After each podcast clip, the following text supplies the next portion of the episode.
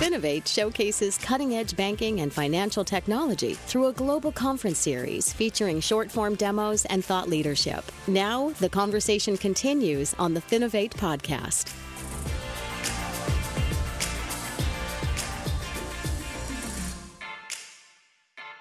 Hello, everybody, and welcome to another episode of the Finovate podcast. Joining me today, we have Suresh Shankar, CEO and founder of Crayon Data. Suresh, thanks so much for joining me. Thank you very much for having me on the show, Greg. Delighted to be here. So let's start by just uh, giving yourself a little bit of background for people who haven't come across you. Uh, what can you tell us about yourself and about Crayon? Um, so Crayon's my second startup, Greg. Uh, it's an AI and big data platform that we're building. We have an ambitious vision to simplify the world's choices, and we'll come to that. But um, it's the first startup was an analytics firm called RedPill Analytics that was also headquartered in Singapore, set up way back in 2000. And I managed to get lucky on that one, sell it to IBM in 2009. Uh, spent a couple of years at IBM, then got out to set up Crayon Data in 2012 uh, my background is I'm a consumer marketer by profession, but each day I try to make my life more interesting by embracing the uncertain and trying to see where is technology taking this whole area of consumer understanding. Excellent, and uh, I think that's a great background. Let's let's go ahead and jump right in. As you mentioned, you know, we're, we're going to talk about simplicity, the value of simplicity, and, and specifically simplifying choices for consumers. Can you talk a little bit about what the word simplicity means in this context?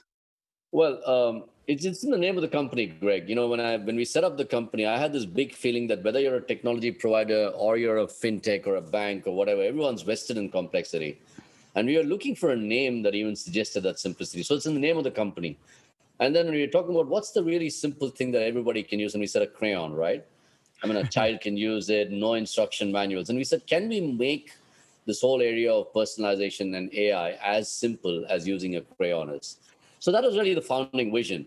But when it came to what we do, it was really a very simple thing, right? We solve one problem.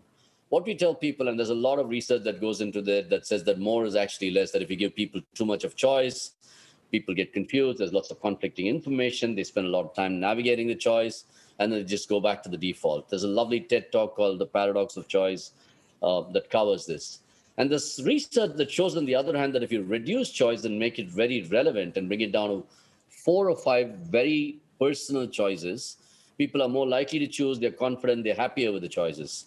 And that's what we really meant when we want to talk about simplicity. Said in any category in the world, can an enterprise actually understand its consumer, anticipate that consumers need so well that it can deliver four to five highly relevant personal choices based on multiple factors uh, and, and lots of data about those factors.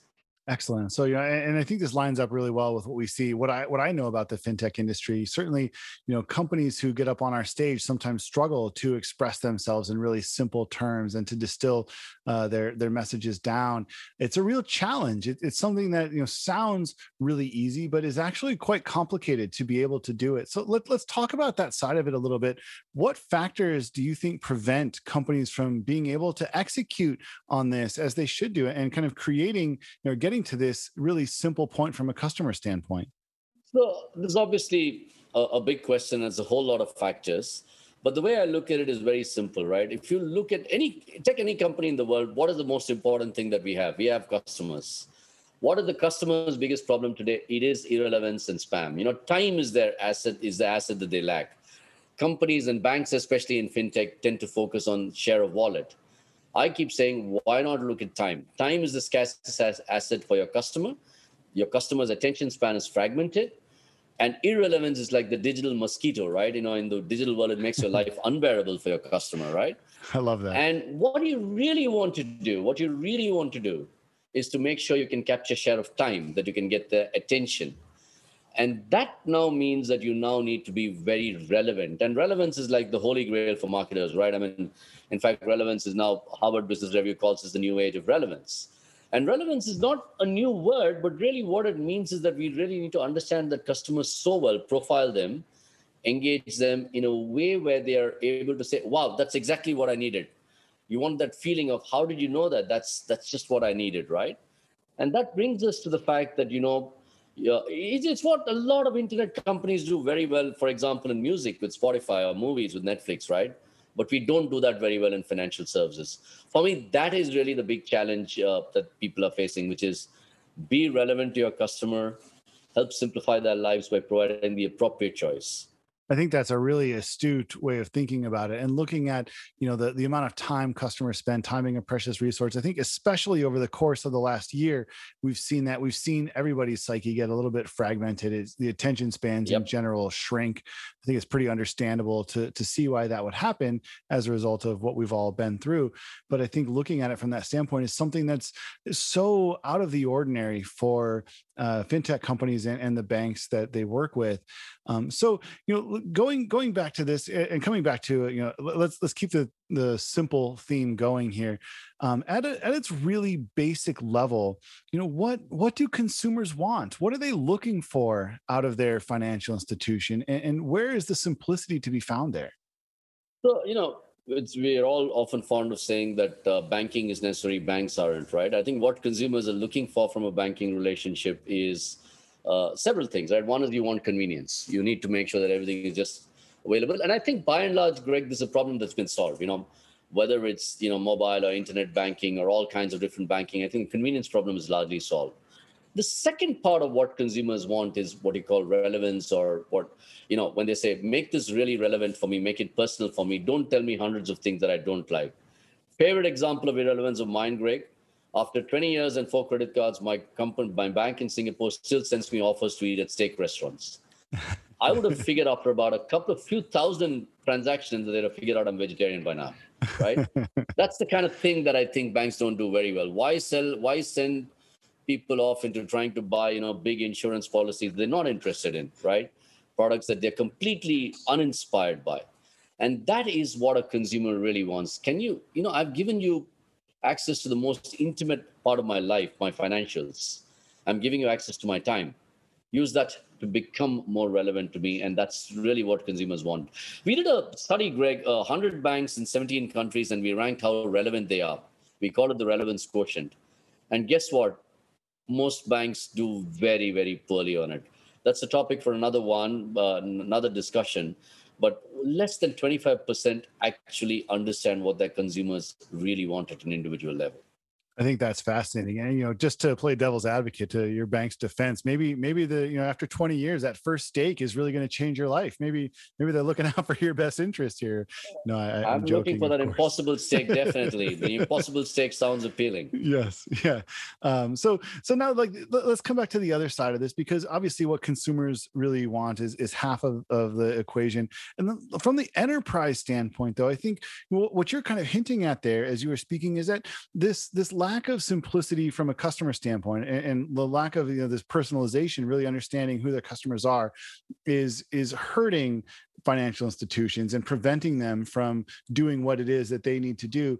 What would you say enterprises need that they're either struggling to get right now or that they're not getting based on the way things are currently structured so I think there are a couple of uh, different challenges out there. One is on the data side, and two is I would just call it on the algorithmic uh, side of how they actually make the decisions that they do. Right. Uh, I think enterprises struggle with obviously the fact that there's a lot of fragmented data sets sitting around. There's data that they have inside the enterprise, but they have no idea. Today, the amount of data outside a traditional enterprise like a bank is far higher than what is there inside, right? So one, how do I get all the data inside my bank together? Two, how do I link it to the external data sets and do so in a manner which is in um, in, in, in kind of compliance with the highest standards of privacy that everybody is expecting. And that's one big challenge. And that's getting solved. I won't say it's solved completely, but it's getting solved. The bigger challenge is that we look at the data and then we bring in our biases into that by saying, no, no, no, I don't think this works. You know, I want to actually create and go and create my own analysis and do this. And I think this is really where AI and um, algorithms work far better because they, yes, I mean, AI systems can have bias, Greg, but because, you know, obviously it's in the programming. But the point I'm trying to make is that in most cases, the amount of data that's involved, an AI system can go through a lot of this stuff far easier and come back and tell you, you know what, when you have a million customers and you have a million things that you can sell to them, how do I actually find out the right intelligent match to make sure each customer gets what they want? I believe this is a big challenge for enterprises. Uh, again, I'm going to go back to the digital giants. They've solved the problem. Spotify has 200 million songs, 150 million customers. that's probably about 30 quadrillion choices. I mean, a bank Ballpark. will believe that I can, you know, my my analytics team can solve this problem, right? You can't. You've got to let, you know, AI systems come in and say, hey, I can find the right intelligent match for this. So to me, this is a big challenge in the enterprise part of the uh, equation that people need to realize that algos can do things better than they can. Well, and certainly I think the proof is out there for everybody to see. And whether you're conscious of the technology that's behind it or not, you have an experience that you have with Spotify, with Netflix, you know, with these kind of non-financial brands that are able to deliver this level of personalization in a way that appears really seamless, that appears again really simple. You know, you turn on Netflix, it's a very simple question. What do you want to watch next? Here's some suggestions mm-hmm. for you. You know, it, and, and of course you can dive into it, you can search, you can make it more complex if you want to, but they they do a good job of of continue to say, hey, here's what we think you'll like next. It's very easy to just continue to play what they put in front of you. Um, and, and, so this is the level that I think people are starting to expect. They get these experiences in other areas and they want to see them mirrored in financial services. So, you know, and we're approaching the end of our time here, but I just want to end on this question. If you're a fintech founder, knowing what you know about how important this is, this simplicity and this, this uh, combined with, with personalization it is, what do you do with that knowledge at this stage of the game? How, how do you translate knowing that into some sort of action that will allow you to be successful in, in this world? So that's a great question, Greg. And I think for me, it's a very simple answer, right? On the one hand, we have customers. On the other hand, we have other stakeholders like investors and shareholders, right? And here is the reason why I think simplicity is the key that links them both together. Um, and there's a, gentleman called Scott Galloway. He runs a fantastic podcast. He's a professor at New York, and he talks about this. In the last 10, 12 years, the most important thing for companies to do was to increase convenience and increase choice and selection, right? Think of what Apple did with the iPhone, and they bought everything in the world to your fingertip, or Amazon's endless sales and all of that stuff. But then he says in the next 10 years, the greatest unlock of shareholder value is going to be companies that reduce choice meaning make it so relevant and personal that consumers actually feel confident and make those choices and transact with you and keep coming back for more.